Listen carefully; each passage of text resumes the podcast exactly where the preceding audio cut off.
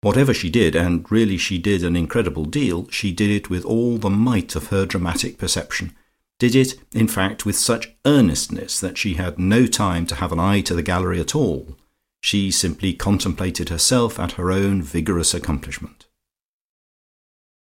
When she played the piano, as she frequently did, reserving an hour for practice every day, she cared not in the smallest degree for what anybody who passed down the road outside her house might be thinking of the roulades that poured from her open window.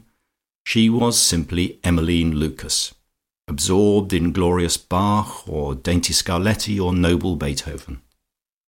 The latter, perhaps, was her favourite composer, and many were the evenings when, with lights quenched, and only the soft effulgence of the moon pouring in through the uncurtained windows, she sat with her profile cameo like, or like perhaps to the head on a postage stamp, against the dark oak walls of her music room, and entranced herself and her listeners, if there were people to dinner, with the exquisite pathos of the first movement of the Moonlight Sonata. Devotedly as she worshipped the master, whose picture hung above her Steinway grand, she could never bring herself to believe that the two succeeding movements were on the same sublime level as the first, and besides they went very much faster. But she had seriously thought, as she came down in the train today, and planned her fresh activities at home, of trying to master them, so that she could get through their intricacies with tolerable accuracy. Until then she would assuredly stop at the end of the first movement in these moonlit seances and say that the other two were more like morning and afternoon. Then with a sigh she would softly shut the piano lid, and perhaps wiping a little genuine moisture from her eyes, would turn on the electric light, and taking up a book from the table in which a paper knife marked the extent of her penetration, say "Georgie, you must really promise me to read this life of Antonino Caporelli the moment I have finished it. I never understood the rise of the Venetian school before. As I read it, I can smell the salt tide creeping up over the lagoon, and see the campanile of dear Torcello."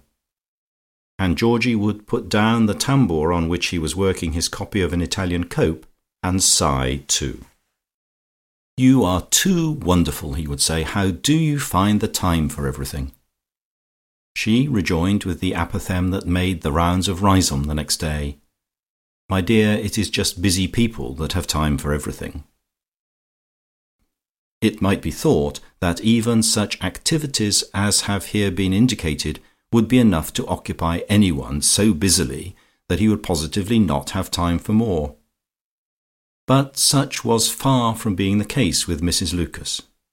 Just as the painter Rubens amused himself with being the ambassador to the court of St James, a sufficient career in itself for most busy men, so Mrs Lucas amused herself, in the intervals of her pursuit of art for art's sake, with being not only an ambassador but a monarch.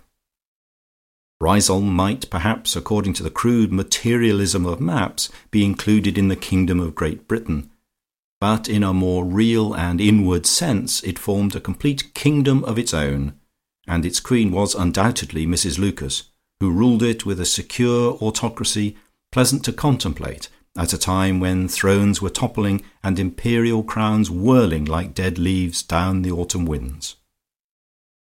The ruler of Riseholme, happier than he of Russia, had no need to fear the finger of Bolshevism writing on the wall, for there was not in the whole of that vat which seethed so pleasantly with culture one bubble of revolutionary ferment. Here there was neither poverty nor discontent, nor muttered menace of any upheaval. Mrs Lucas, busy and serene, worked harder than any of her subjects, and exercised an autocratic control over a nominal democracy.